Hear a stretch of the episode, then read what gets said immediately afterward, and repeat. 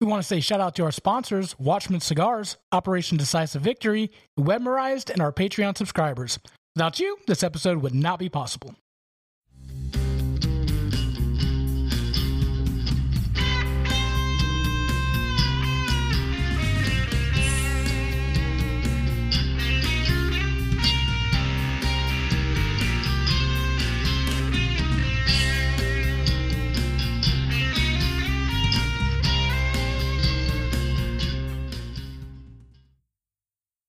Hello, everybody. Welcome to a brand new episode of the Southern Fried Philosophy Podcast, where it's our take on life, liberty, and the pursuit of gravy, while you, the listener, are invited to come up on the porch, grab a beverage, and set a spell. We've got a great show lined up for you as always, but before we begin, let me introduce you to our starting lineup. Running the, the Facebook Live and the YouTube Live, and the, manning the chat, it is Magic Man. Hey, everybody. And we're also on Twitch. Twitch. Ooh, it's like, ah. And then uh, our illustrious uh, person at the helm is our producer, Brian. Hey, guys. And I, of course, be Biggin. Hope you guys are having a great uh, day and a great week. Thank you for tuning in to the Southern Fried Philosophy Podcast. Uh, Brian, can you tell our listeners where they can find us on the socials? That's a great question. You know, All right, like- we are on. I forgot I had to do this. Uh, we're on Facebook at Southern Fried Philosophy, Instagram, Twitter, YouTube, and Twitch at SFP Radio. What is? I don't know. what Twitch is. Uh, it's like video games, right? right. Yeah, it's mostly video games, but I mean, it, it's I another like- place I used to like catch video us. games. Yeah. Yeah. Uh, you can e- always email us at sfpradio at gmail.com. Um, please, if you want to support the show, uh, Patreon link is patreon.com slash sfpradio. And you can always catch us on iHeartRadio, Spotify, and the TuneIn app. Absolutely. And we really want to push you to our YouTube subscribers. Um, I know Facebook is the place to be. I mean, because that's our our demographic is Facebook. But if you could just do us a favor, go over to YouTube, just click subscribe. You don't have to do anything else. That helps our numbers go up. And if we get a certain number, we can get to a different level and do some really cool stuff. So we would really appreciate that. Um, if you're staying at home because of the pandemic and you want to do your own podcast because you figure these three knuckleheads can do it, uh, why don't you shoot an email to headlines at SFP Radio? Producer Brian will be able to get it nice and pretty for you and help you uh, with all of your podcast and video work. And also, if you want to be a show sponsor, we would appreciate that. Just again, email us at sfpradio at gmail.com and we will be glad to tell you how the whole thing works. So we would appreciate that. Guys, we still need listeners from North Dakota, Alaska, and Vermont. I'm about to just book airplane tickets for all three of us. We'll just take a state. We'll go oh. there. We'll hit. We'll hit play. Get on the plane and come back. Uh, get so it's pretty close. Yeah, oh yeah, yeah. You could pick. Hmm. Uh, where would you go? Producer Ryan, I think Alaska, if I could, I mean, if you're buying me a plane ticket, I want to go to Alaska. That's okay. All right. Uh, Magic Man, where are you going? You got North Dakota or Vermont next? No, we were just going to make you go to North ah. Dakota. I'll take Vermont. I was going to say my mom. yeah. My mom lived there, so she'd probably be very happy about me going and visiting. Where when she's not from there, she just lived there once time, long time ago. so I tell cool you, to- we did a, a youth mission trip up there to North Dakota and Montana. Dude, that have you have you guys been out there? no, I would love. That's on my No. bucket list. Holy cow, it is gorgeous out there. I would love to go out there. Yeah. Uh, Yeah. No, I would recommend that at any point. Um, so I'm going to ask you guys, like I ask you every week, how you be darn? We'll go to Magic Man first. Uh, doing pretty good. Uh, just another week in paradise, right? However, Yeah. the last couple days, the weather has been in here in the Concord area has been magnificent. Oh man, I haven't been able to get out and enjoy it much, but um, due to work. But uh, you know, I let the take the dog out, let her do her thing, and get to bask in the sunshine a little bit. And it's kind of nice uh, having some sunshine after all that rain we've had the last week or so. open up the window at least. Maybe you can get some fresh air. It's actually open right now. There you go. Yeah, Producer Brian, how you doing? I'm good. I think uh, Mojo would say this is the first fake spring, right? That, that is Very true. true. Yeah. Yeah. So I don't know what the, what the weather. I It's supposed to be nasty, like rainy tomorrow. It's gonna it's gonna get it's gonna snow in like a week and a half or ten days probably. Probably March fifteenth. You know, St. Patrick's Day will be snowing because Right, hey, North yeah. Carolina. because you never know. Yeah. Uh, well, guys, I do want to apologize. I have been sick. Um, it has been on again, off again. For, I think for you're me. taking this man flu thing a little too far. That's, that's, Yeah. My doctor would disagree with that. um, so it's not COVID. I keep trying to blame it on COVID, um, but uh, it's not that. That hopefully just some weird viral thing going on, so nobody knows. But I did have to go through the whole quarantine process. So I was um I was stuck upstairs in the uh in what I like to call cell 1A and uh for for for 10 days or close to 10 days. Um couldn't work, couldn't, you know, do anything. The only thing I could do was go from bedroom to bathroom and you know had to to do the whole sanitize, wear my mask up and down, and all that kind of stuff. So, I did do a, a just a short list of positives and negatives while uh, on on the uh, oh quarantine. all right. All right, so here's a negative: was being away from Jess and Small Batch. You know, being out, not being able to be on the team, that you know, have, making her do all the hard work. That was the number one hardest thing and negative. Um, the positive for that was, man, there's lots of me time. Lots of me time. uh, all right, so here's the second negative. Uh, there's lots of me time. There's a lot, a lot of that. It was getting really old. Uh, here's the positive, though. I developed quite a love for popsicles. Don't know where that came from, but uh, Jess sent me up a few, and I couldn't get enough of them. Was it like that pack you can get like with a hundred, like the little, there's like basically just syrup and the little No, things no, that no. cut your These mouth are- open when you try to eat them? Yep. It wasn't those, No, was it? no, Okay. no. It was the the coconut cream and the peach. Like these are legit. Those like, sound uh, popsicles. Yeah, no, these aren't. These aren't the little kitty ones. Um. So the the next negative was I had to disinfect everything. When you walk out, you disinfect everything. Um. The the positive was I got a new super soaker. That was the easiest way to do it. Just spray it down with a super soaker, and that was good. Uh, the negative was being cooped up all the time. Uh, the positive, lots of naps. Got a ton of naps. I will say the weather was terrible, so you didn't miss anything outside the house. You're right. Yeah, yeah. I, that that could be a positive. Uh, the negative, um, there's way too many naps.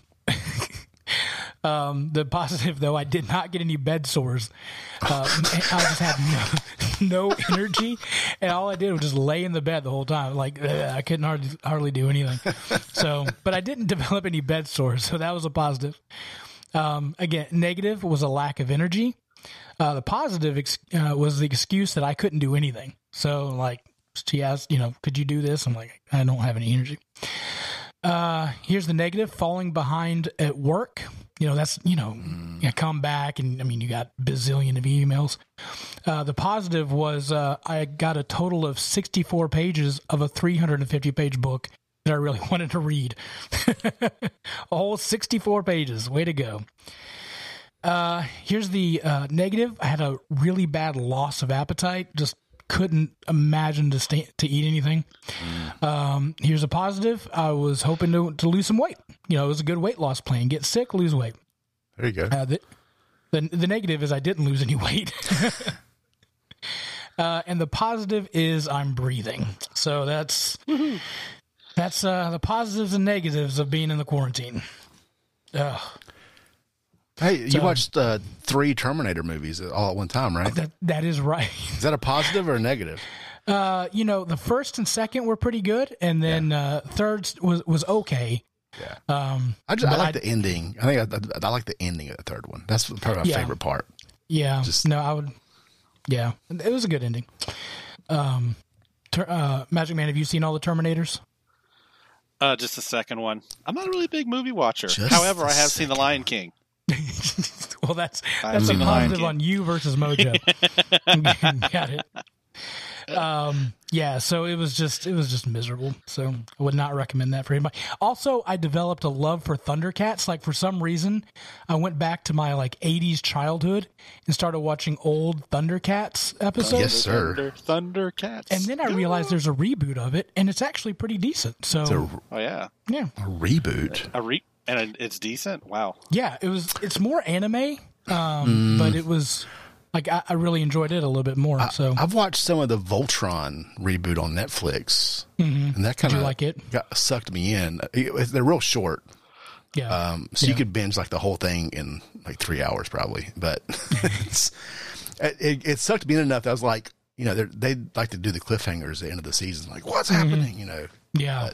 I, I thought I, that was pretty good. If you like, and again, it's very anime-ish. And I don't Yeah. remember watching the original Voltron, but I always Really? wanted the toys. Oh man, I love Voltron. That was my I just go-to. didn't come on the right channel or I didn't have the right cable. I don't know, but Yeah. I thought it, it looked good. I was very interested in those tiger things, lions, right? Oh, The lions, yeah, the Oh, lions. see, that Yeah. tells you what I'm.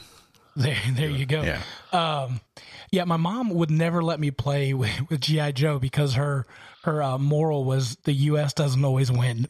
I was like, okay, mom, that's your political stance you want to take. So I owned no GI Joes, uh, but I had tons of uh, Thundercats and Voltrons. I I understand that coming out of that one conflict that the U.S. Yeah. didn't win. Yeah, Yeah, sure, yeah. There's that one. well, uh, more Y'all remember Transformers Oh, Yep, please, and yeah, come on Transformers. Go, was- and GoBots, which are like tiny Transformers? That's like uh, that's like uh, what do you call it? Aldi Transformers or something? yeah. That's funny. Um, so yeah, that was that was a fun time. Um, so we want to do. We're kind of a southern. We say southern uh, fried philosophy. We want to start bringing up a southern word of the week. Uh, you, you, the northern you Yanks may not know what these are, so we thought we'd at least, you know, maybe give you a word that, that you can plug into your vocabulary as you um, as you go about your business up in the north. So uh, this week is the word buggy. Does anybody use the word buggy? You guys use those that word here? Buggy. I did in the past. Not anymore, really. No. I don't- they got I don't know if I've act- actively used it in a long time. I think it's been phased out of my vocabulary, perhaps. Hmm. Yep. For you guys that may not know, just a buggy is just another word for a shopping cart. Yep. You know, my mom would say, "Go get the buggy," or "I need a buggy," whatever. So, evidently, the Northerners don't don't don't use that that verbiage. So, um, you know, Yeah, I think I just someone in my life at one point has called it a buggy. I'm pretty sure. so I know what you're talking about. okay, all right, good. Actually, it's funny. You know, we were talking earlier about me working at a grocery store when I was in high school. Mhm. That's where I heard it called a buggy. For the first So that time, was back in back in the early '90s. Yeah. but you were in California, though, right? Um, no, I was here in. Uh, I was actually in Charlotte. Oh. I've lived in Charlotte over three quarters of my life. oh, I thought it was. I thought you were uh, more. In, I was born in California, but I moved here when I was ten. Wow. Okay. So I've been I've been here. I'm a long time resident. Yeah, How do you feel Great. about avocados? I'm a Gen Xer, so uh, Really? They didn't. they're green. They didn't have Or- those in California, I guess, when you were ten. Right? No, no. We had a we had a lemon tree out back that had big old lemons, like Come on. six inches around. I mean, six inches of diameter. Yeah. What was that? Okay. All right. Making sure. It's a family show. For those listening, I just made my hand go He's- back and forth. he just forth real wiggled his fast fingers like, no, no, no. But yeah. no, no, no, like- not today. um, yeah. So, uh, well, cool. Uh, I love avocados. I didn't even know what an avocado was till uh, I did a previous podcast called Dr. David Biggin uh, in Texas, and he like cut this green fruit in half and started eating it. I'm like, what? What is that thing? Like, I've never seen one before.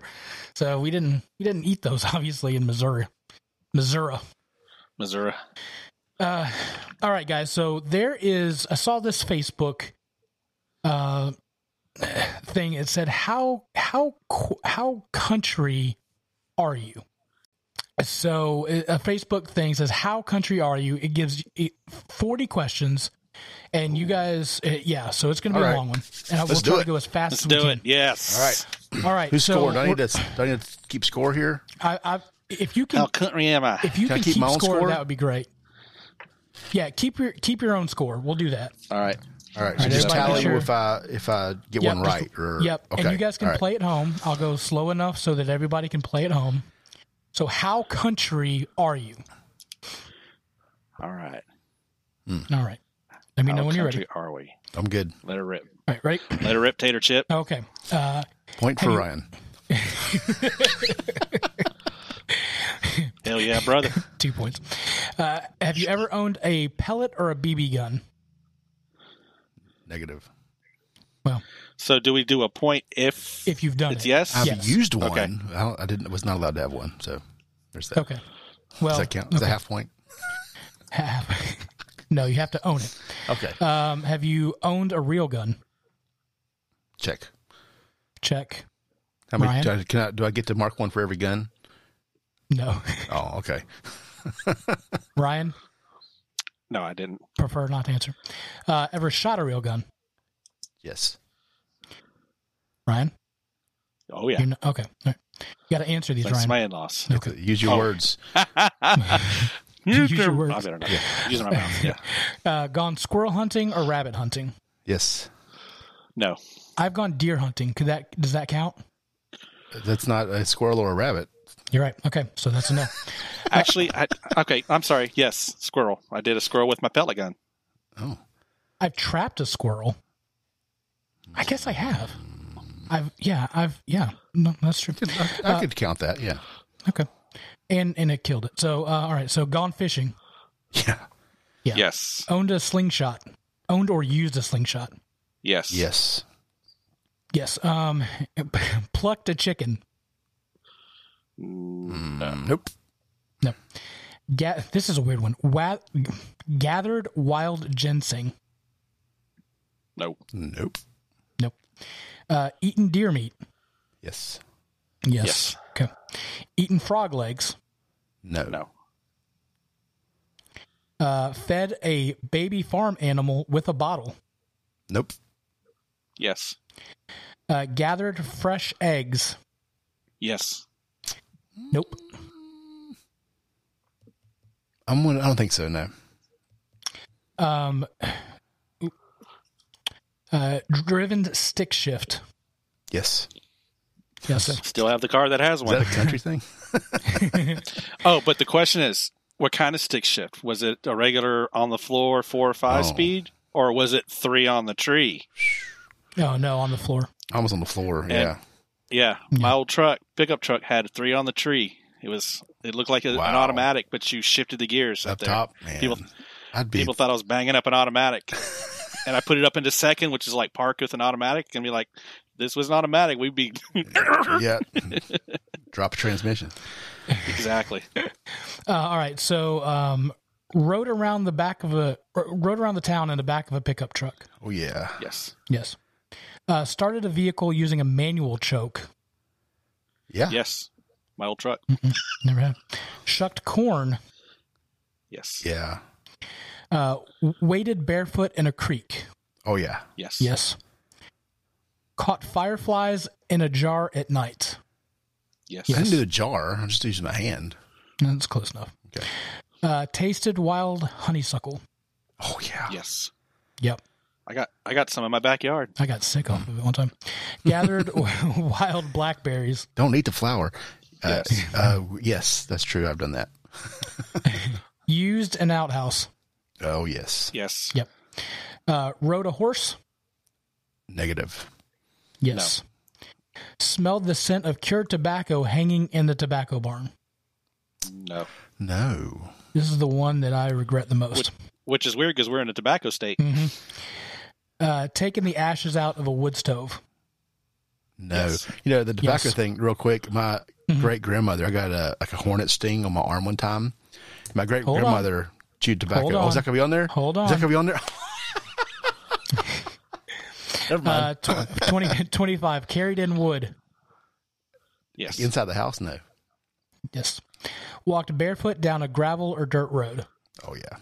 Yep. Yes. Uh, slept in the tent. Yes. Yes. Yep. Been attacked by a rooster. Negative. No. I've been around them, but I haven't been attacked by I have one. not. Yeah. Uh, eating a raw apple, potato, or turnip off the blade of a pocket knife. Oh yes. Yes. I did today. Um, dipped skull or chewing tobacco, or applied it to a bee sting. Yes, to both all those things. My great grandmother, my great grandmother chewed tobacco like red man, right? And I was out at her lake house, and she like I got like a giant like you know killer bee stung me, and I was probably twelve years old or younger, and she just went, "Oh, no problem." She just like pulled a chunk out and stuck it on my arm. Oh my gosh. Yeah, it was great. Get your hog in there, boy. I get some extra points for that. I feel like You should. Uh, eating homemade uh, snow ice cream. snow cream. Yeah, man. Yes. Yep. And my parents are listening, and they just informed me that I rode a horse when I was four. Oh, so he thanks, gets mom a- and dad. Thanks, mom and dad. So Mm, I'm gonna change my. I don't know which one it was, but just add a tally. doesn't matter. Just add one. Yeah. Yeah. Just add a All right. point. Yeah, that's what I did. Used a pump to draw water from a well. Yeah. Yeah. Yes. Old Uh, Salem. Been on a hayride. Yep. Yes. Oh yeah. Jumped into a pile of raked leaves. Oh yeah. Yep. Thanks, Dad. Carved your initials in the side of a tree. Yep. Yes. It was easy. Uh, sucked the end of an old piece of water hose in order to siphon gas out of a gas tank. I've done this. Does it have to be a water hose? No, Okay, then I can say yes. Yeah. I've tried and it didn't work, so I was too scared. Uh, been shocked by an electric fence. Yes. I believe so. Split wood with an axe. Yep. Oh yeah. Yep. Uh, hung laundry outside on a clothesline to dry. Oh yeah. Yep. And and number forty, uh, eaten fried bologna. Oh yeah. Absolutely. Probably have. Yep. I'll Yeah. Say yes. All right, gentlemen, let's tally them up. I'm at 30.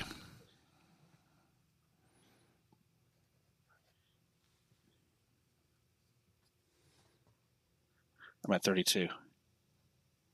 Oh, you guys are counting slow over there. Yeah, well, I didn't, Lions. I should have That's done 'cause that. the little, fi- the little, you know. Yeah, I should have done that. I, I did it. Oh totally yeah. did. I just.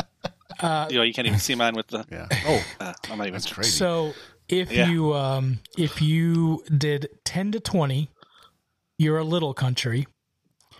Uh, twenty to thirty, you're pretty much country, and thirty to forty is bona fide country. Mm. So we are bona fide country. So if you're right on 30, do I get to be bona fide or am I the. oh no, you're yeah. If you're thirty, Yeah, you're I- bona fide. I will be the first to admit I'm a citified country boy. So, Yeah. Yeah, because I grew up in the suburbs, so you know. I yeah. can't I really- yeah. I don't know how legit that is. I mean, I feel like like you, you need to have like um you know ha- go to a field party, um, drink way before you should Mm-hmm. um, at the field party. Um, you know, there's a lot of other things that would be I'm more s- country. Most of my points here come from just the family I was raised in. Mhm. So I was raised by these people would score 50 on this test. I'm just saying. Well, you grew up in Mooresville, though, right? I did, yeah, but there's some good old boys around Mooresville. Uh, that's my point. Yeah. Ain't no, and nothing wrong with it. Nope. Nothing wrong with it Nope. whatsoever. Because I used to live over there. nice. I was one of them in my '75 Chevy pickup There you go. with three on the tree. And our guest is Kevin Hoffman, by the way. Uh, he wrote a book called, um, let me find it. Here we go. Uh, Growing Up Black in White. So I'm excited to have Kevin on. We're going to talk a little bit about uh, his his story and about uh, his he's a biracial uh, child. He grew up in a um, in a uh, adopted white family. So just t- kind of talking about race race relations, and uh, he'll tell us his his uh, story. So we'll go ahead and bring him on. Well, Kevin, thanks for joining. I appreciate you coming on to the show. Um, man, you have got an amazing story. Uh, I want you to kind of maybe start at the beginning, if that's okay. Oh, and yeah, yeah. Just tell tell your story to to our listeners.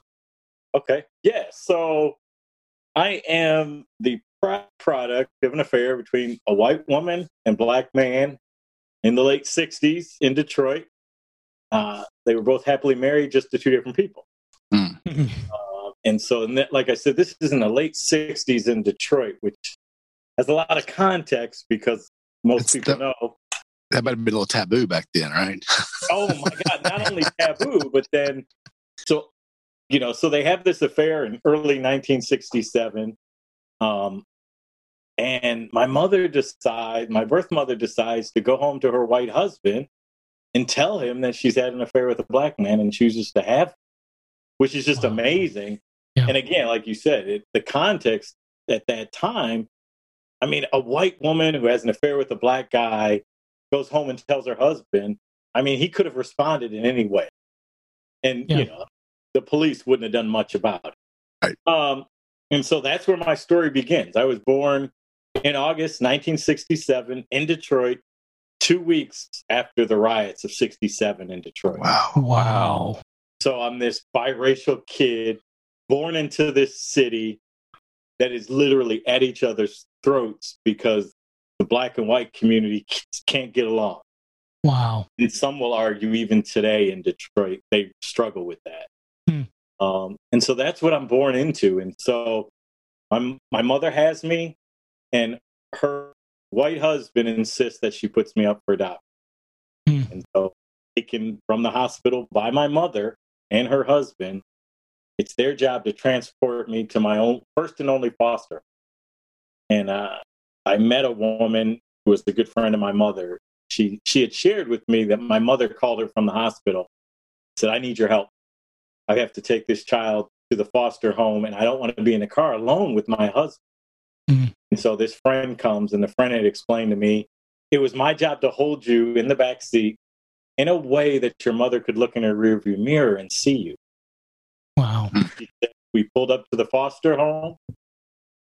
I get out, I hand you over to her. She goes in, five minutes later, comes out. Um, and she said, Me and your mother returned to the foster home about two weeks later to drop off some onesies and diapers. And that was the first last time me and my mother saw each other. Wow. I was adopted three months old by a white minister, his wife, and they have three biological children. So I'm the youngest in that family. Wow. At that time, they lived in a very white suburb of Detroit, Dearborn. And like I said, my father was an assistant minister at uh, St. Paul's Lutheran Church in Dearborn. And that began this issue with the community and the church because my parents had brought this child of color into this community. Oh, wow. And that included, at 11 months old, waking up to a cross burning in our front. What? And my parents stayed in that community for three years after that. and then finally decided this community is going to change us before we change it. We're going to leave. My dad takes a church in Detroit, and we go from this all white community to Detroit, where the home where we lived was in a black community. So from age three to 18, I always grew up around kids that looked like, Huh. and that was life changing. Wow. So how how was it life changing for you to go from the white neighborhood to the black neighborhood? I don't remember much about Dearborn. Okay. because I was so young. But I can tell you, growing up around kids that look like me, you know, so I'm con- I'm called what most I'm called a transracial adoptee. So that's and somebody who's adopted by another race. And so one of the the biggest issues that transracial adoptees have is their own racial identity. hmm I grew up around kids that look like me. I never struggled with, I don't want to be black. I don't want to be a part of the group that I was a part of. So that why that's why it was so life changing to me. I got to see kids who, you know, I got to see good kid, good black kids, bad black kids, smart black kids, not so smart black kids. Yeah. But it just gave me I got to see all the hues of black that I wasn't getting from TV or in the media. Hmm, And that sure. was life changing because I didn't grow up not wanting to be a part of the group that I was in. What about for your your siblings, vice versa? Like, how was it growing up for them? It was tough. So, you know, part of human nature is we pick on the minority, no matter where it is. And so when we lived in the black neighborhood, yeah, I can remember several times uh, the black kids would, you know, chase one of my brothers home. Mm. Um, so it was tough for them. And even, you know, talking to my mom today, you know, she'll say, we just couldn't find a neighborhood where everybody felt comfortable. You know, we lived in that black neighborhood for five years. When I turned, when at age eight, my dad gets a promotion. We move two miles away, still in Detroit, but now to an all white neighborhood. And so I'm the Jackie Robinson of that neighborhood. And so now it's my turn to kind of adjust Okay. to living, you know, pretty 24 7 around white kids. Um, and that was an adjustment because those white kids weren't used to being around black kids. So they would say some horribly insensitive things because they weren't used to kind of controlling what they said or did. Yeah. Wow. So, um, uh, listeners of the show know you don't know. Uh, I'm uh, a foster parent. Um, we do have one uh, placement right now. It's a, but it's a, a, a Caucasian white female. Uh, but we're open to to whatever you know, whatever happens if we uh, keep going down the path of, of fostering.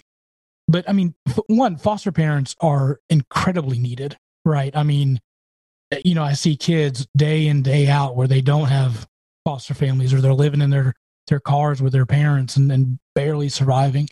Um, can you talk maybe about the foster um, uh, parents and the the need for foster parents? Oh, yeah, it's huge.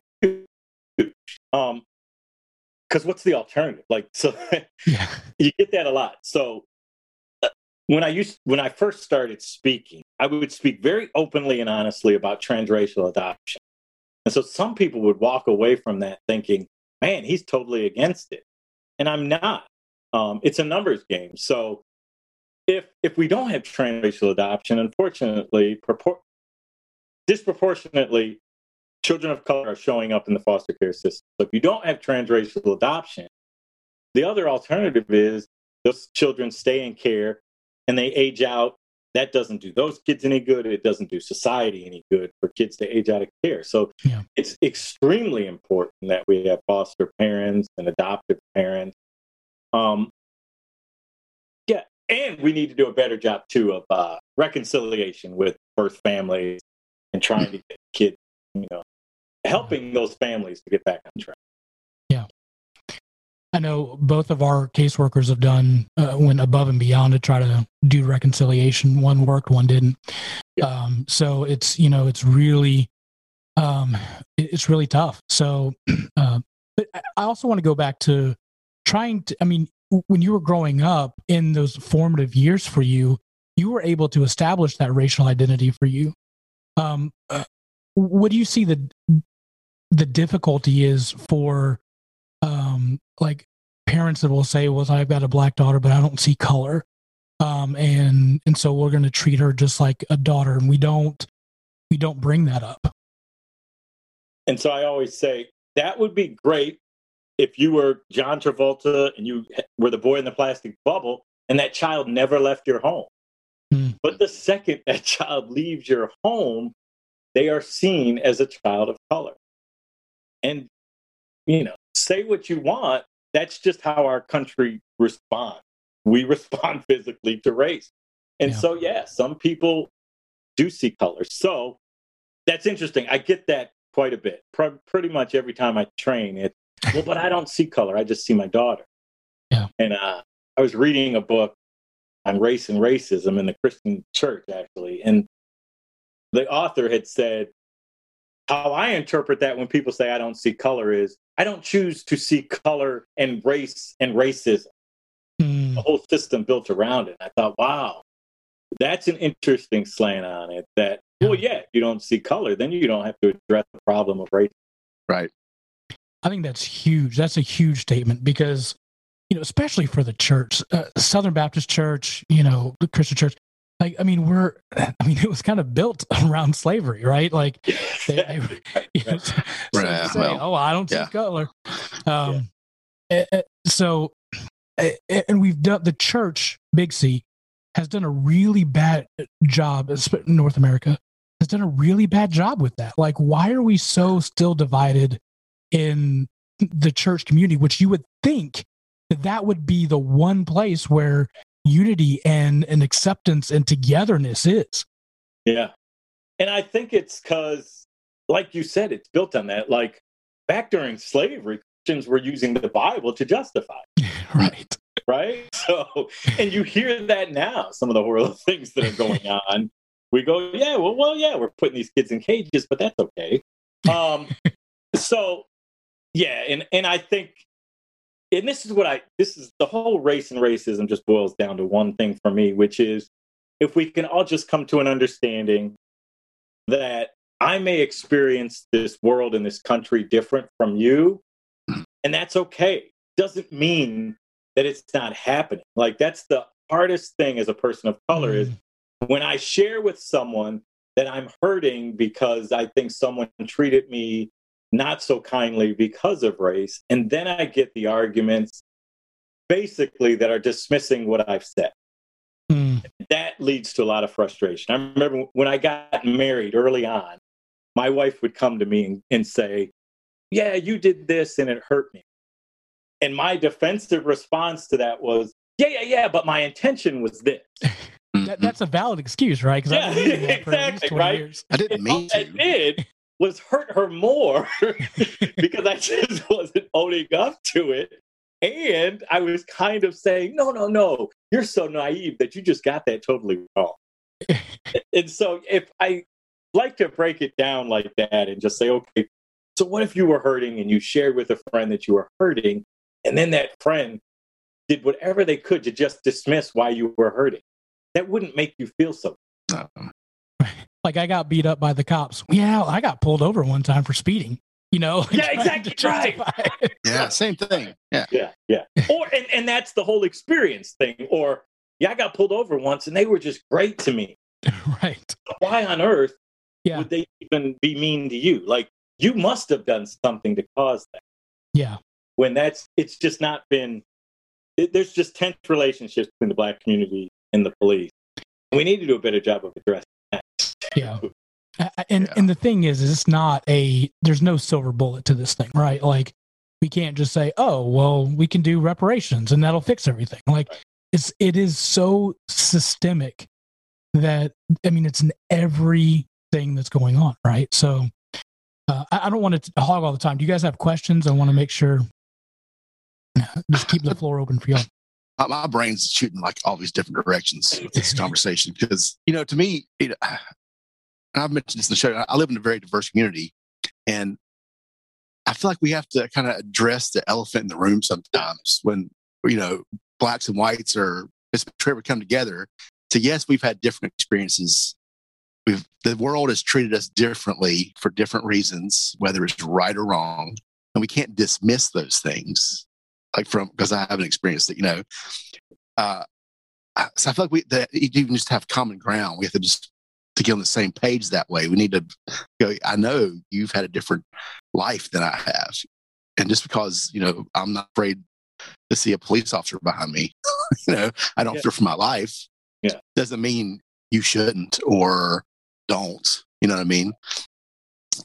You know, not I'm not the police are bad or whatever, but you know that's those are rational things, you know, to a black man. yeah, right. And that's the thing too, is that again, to me, it just comes down to logic and compassion. Right. And and just compassionately, if you understand and hear, man, he had this experience that was traumatizing to him. And I, and Yeah. the police is a good one. So I live in a neighborhood. You kind of have to come off a main road, and there's only one way in uh, in or out of our neighborhood. And I'm all every time I turn into the neighborhood looking to see if someone's behind me, and if there is, it's just automatic. I'm thinking, it's just on my mind that this could be a police officer, and how's that going to turn out? Um, and that is a real fear for a lot of people. Wow. And so, justified or not, that is real. So when someone comes to you and says, "Yeah, man, this is a concern of mine," the better and logical and compassionate response is, "Yeah, that's horrible." Like, Mm. And that Well, was if you're not it- doing anything wrong, you don't have to be afraid of anything, right? So it- it- yeah, exactly right. Yeah, but yeah, that's, that's that's what that's what people say, right? Yeah. yes, Like, that's exactly what people say is um yeah i had this interesting conversation with a cousin of mine so he's white we grew up together and yeah and the last time we talked was over uh the shooting of philando castile who was the uh, he was a teacher who had been shot in his car, and his girlfriend had taped it, and it was going through Facebook Live. Oh, wow. And so I'm watching, and the video played over and over on the news. And I watched that, and the conversation I got into with my cousin was my cousin wanted to tell me everything that wasn't on the video. Hmm. And I said, You can't do that. like, if this were a court trial, we'd bring in all the evidence. The video would be part of the evidence. You couldn't then say, Well, yeah, but there's all this other evidence that I don't have. Like, that's not even a logical argument. Yeah. Um, that man, those conversations always go the same way, which is kind of interesting. Um, Yeah. yeah, and so then it, it becomes, you know, one group wants to justify why this person should be shot. And that's really hard to justify. And I think you said one of the the key words there is just you said here, but I think we just need to listen to stories and and even the fact of just it's not even like trying to to see if it's true or not to that person or that situation. Like that's just how they felt, and that's their Yes. their their experience. And even if it's real or not, that's what they went through. Yeah. And and we have to appreciate that and understand that that's how they felt and that's what they they went through, right? Yeah. Um so tell us a little bit about the book um growing up black and white. Yeah, so initially I started I oh I was fortunate enough coming up um, in grade school that I had this great seventh grade English teacher, Mrs. Sharper. and I had this ability to write. She saw it, encouraged that. And so I, I always wanted to be a writer. And I thought, man, what an interesting story. Like, not everybody has grown up like that. And I thought, let me share this story. Hmm. And that was the initial thought. Um, and I and I honestly, the book is written to white mothers who have adopted children of a different Mhm. race and they're raising. Um, Okay. And that's who I was speaking to the first time I wrote the book. And then, you know, thankfully, my wife had pointed out, you know, there's a bigger story here. I think you can help more people than just in the adoption. And so, and it's interesting because that thought was in my head when I was writing the book, because I purposely wrote the book because I couldn't not talk about race in the book. Sure. And I understood that this is a very electric conversation. And I didn't want to talk about it in a way that people would just grab the book, read the first couple pages, and then go, no, it's too painful. I got to put it down. Mm, And so there was a method to my madness. So the book is about, you know, this black kid living with this white family in Detroit in the 60s, 70s, and 80s. You know, lives in a black neighborhood, then in a white neighborhood. And it really just chronicles kind of the crazy stories we all have of growing up, especially as a boy. mm, And so I tell all these crazy stories of the crazy things that me and my best friend, this tall, skinny white kid in the white neighborhood, and all the craziness that we got into. Mhm. And then in between those stories, it's my interpretation of how those stories were affected by race. mm, And so cool. hopefully the aim was to talk about race in a way that people could digest it and then have further conversation about it. And it's just me sharing my experience. And you you had it, you hit the nail on the head when you said really the driving force behind writing this book was I just simply wanted someone to hear me mm. as a person of color growing up in America and as an adoptee. I wanted to just hear. Um, yeah, I, and I think that's that's for everybody, right? People Yeah. just want to be heard. Yep. You know, at the end of the day, and and so maybe talk about growing up as an adopted parent or a, child. Um, did you ever were you able to meet the, biological parents, and and what was that like? Um, growing up with with maybe being with being separated from them. so always thought about my mom um and it's interesting so we grew up uh, again context is important so i grew up in the 60s 70s and 80s pre dr phil pre oprah families weren't having these deep deep sure. conversations and so we didn't Oh, talk yeah. about race we didn't talk about adoption and now looking back on it you know we know you know like uh, you know better, you do better. And so Sure. now we know, yeah, it's important for adoptees to have that environment where they can feel safe sharing what they're thinking and feeling. And I just didn't have that. Mm. Um, but always thought about my mom, always fantasized about, you know, one day meeting her. Um, and when I graduated from high school, went away to college, uh, I started looking for my mom at 20 or 21 Mm. and off and on searched for her it took me 20 years and then 2009 Wow. on the advice of a, a, a fellow adoptee they suggested i use a search angel and a search angel is someone who tries to find biological family for, for adoptee or vice versa Hmm. so i used this woman it's the first time i used the internet and within 20 minutes she found my mother Wow. and I remember, you know, sending her a email on my way out to a high school football game with my boys, and uh, sitting on those cold aluminum steps, and unfortunately finding out that my mother had died six years Mm. before. Oh, wow. Um, and so, yeah, sitting on those stands, I got my mother a picture of my mother's headstone, her obituary, Mm. and the names of my brothers and sisters. Oh, wow. So that began a search to find them. And uh, so I so I started searching for brothers and sisters. All the all the addresses and phone numbers that were connected to them were wrong. Hmm. The only phone number I had was my mother's husband, Louis. Hmm. And out of sheer desperation, I remember I called my wife in. I'm in my in this room. I put the phone on speaker, expecting it to be a wrong number or no one to, would answer. And this male answered within two or and I hadn't thought it through enough as to what I was going to say. And so I remember sitting there panicked, and I'm like, how do I ask the husband of a woman who's had an affair to give me information about all? Like, I'm sure that wasn't a pleasant time for him. Sure. And so I just somehow I squeezed it out. Hey, remember me? Yeah, yeah, exactly. Said, yeah, we met. 40 some years ago. Um, and, and, and I'm trying to get information from him. And I said something like, I have reason to believe that your wife may have been my biological mother. And I gave her a name. And he says, Hang on, you need to talk to my wife. And at this point, I'm kind of freaking out because I'm thinking, how did I get this wrong? Like, I've seen the headstone, I've seen the obituary, and this woman gets on the phone, and I don't.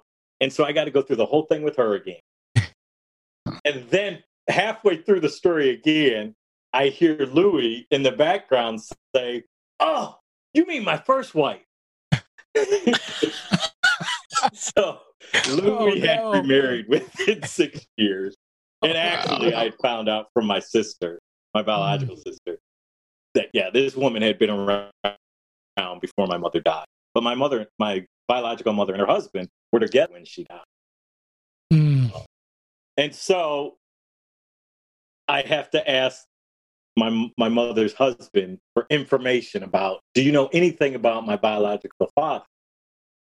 And I'll give him credit. He was very generous and said, I don't remember anything, but your mother used to be really good friends with this woman. I don't remember her name, but if anybody would know, she would. So I'm going to give the phone back to my new wife, and she's going to take your information. When I think of this woman's name, I'll give you a call. And so I said, okay. Wow. So the, the new wife gets on the phone, and I got to go through this whole thing again with her. And then she says, Well, you know, your sister's been looking for you. Oh, wow. And I'm floored because I had just assumed that if a mother goes to the hospital pregnant and doesn't come home with the child, the logical answer is that the child died.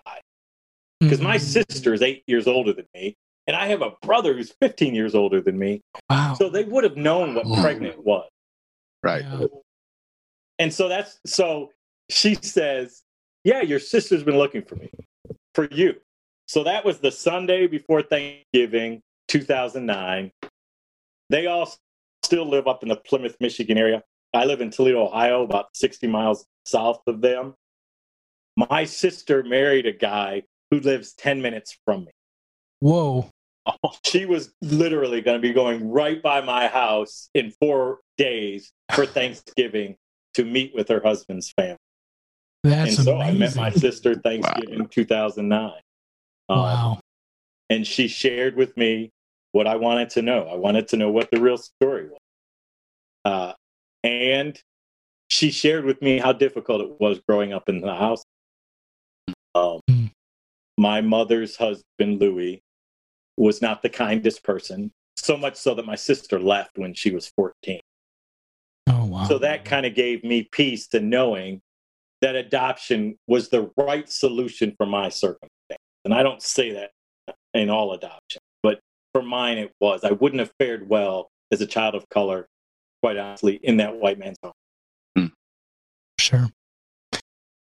I- I think it's important to note that even though you, you know, you love your your foster, your adoptive parents, you know that that that doesn't change the fact of, you know, you still looked and wanted to be with your mom or and see and, and meet her, and Yeah. always thought about her, and but that doesn't mean that that doesn't mean that that you love them any less, right? I think a lot of like adoptive uh, and foster parents think, well, they won't love me as much as they love their own parents, and, Right. And there, but there is something there, right? But that doesn't mean that they don't love you. Yeah, I think I do a lot of training with adoptive and foster parents, and what I tell them is just understand that kids have the ability to love more than one person. Yeah. Sure. So, Yeah. and here's the bonus for adoptive parents is if you can teach that child the importance the importance of finding love for their parent, you're Mhm. really just teaching them how to love you. yeah, So why wouldn't you want to open that up and and yeah, and give them some identity to who they were? Um, yeah, that, that's one of the most frustrating things as an adoptee that I grew up with that I'm just coming to grips with now is the courage and just the the fortitude that my biological mother had to like and I didn't share this, but when she found out she was pregnant by a black man, she went to her sister and asked for money for an abortion. And her sister gave it to her.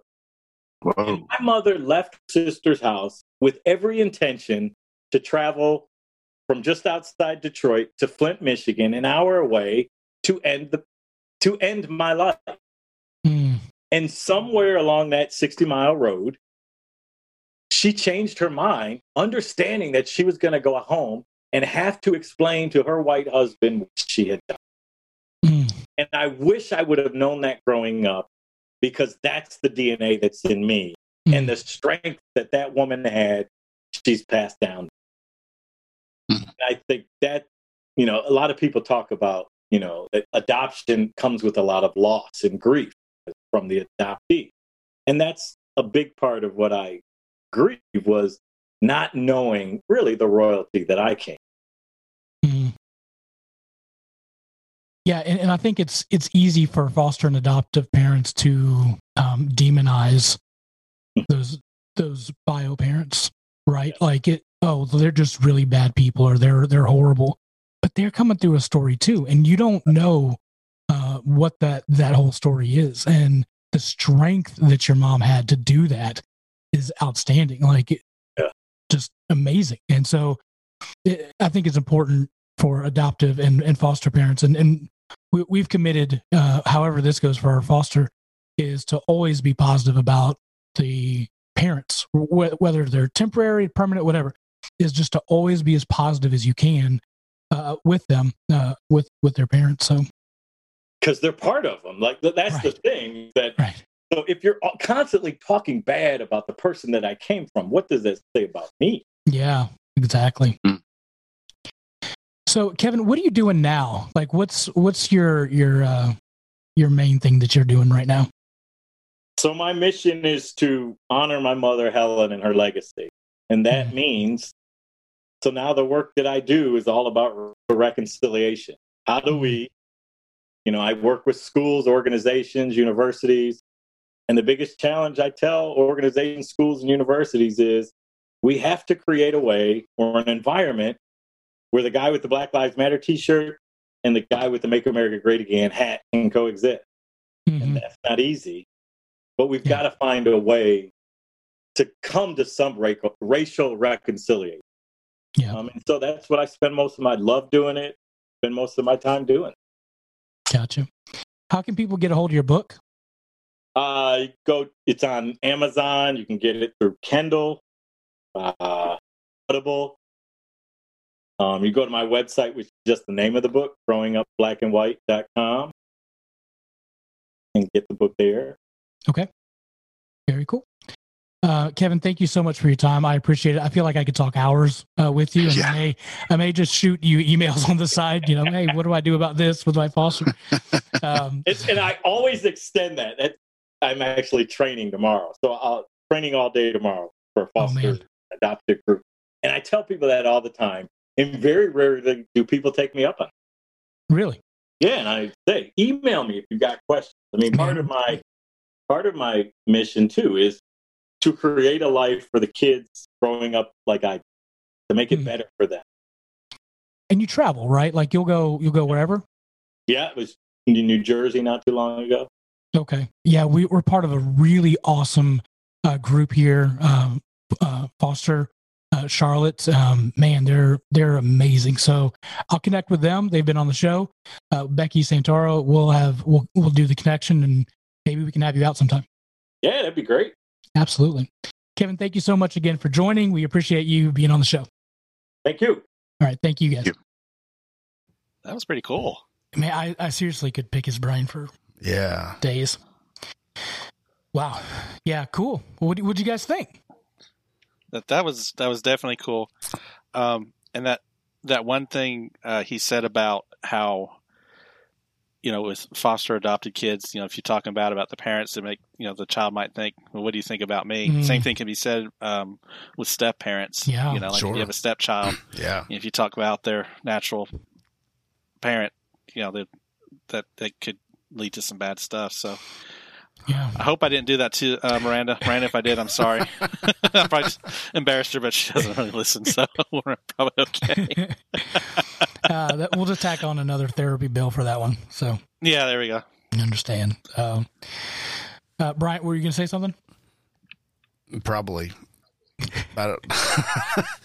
yeah, I didn't know what to expect. Like I didn't know his story, so it's it's always interesting. You know, that was he. That sounded like a like unsolved mysteries almost, or one of those like like shows. You know, those mystery like cold case kind of Yeah. situations. Absolutely. should be a TV movie. That should be a Hallmark movie right there. Who would be a BET movie if they do the same thing. I don't know. Yeah.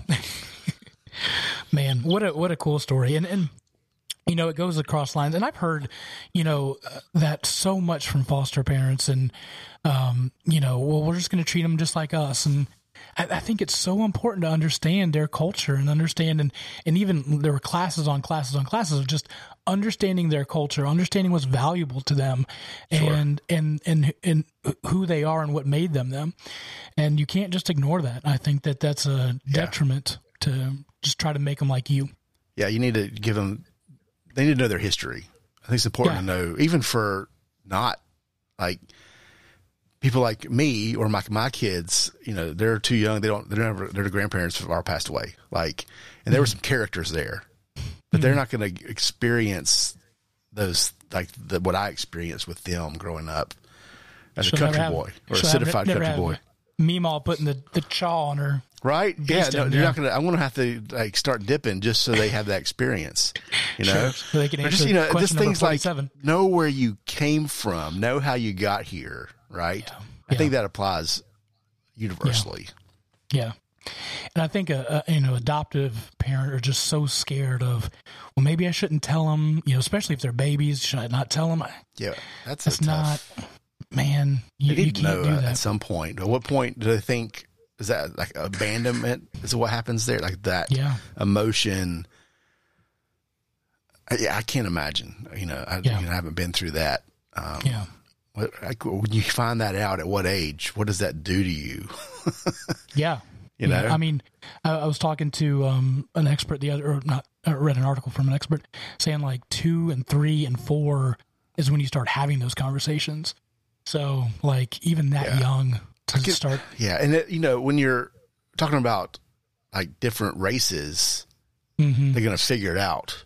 sure, Maybe a Yeah. little sooner. Eventually, You know yeah. what I mean? They're going to go, wait Right. a minute, one of these things is not like the other. something's not right. But then you know, like, like your situation, if you guys don't talk about it, she may not figure it out on her own for Yeah. a while. You know, Right. hmm So yeah, it's man, it's just tough. But I think I think he had some really good words.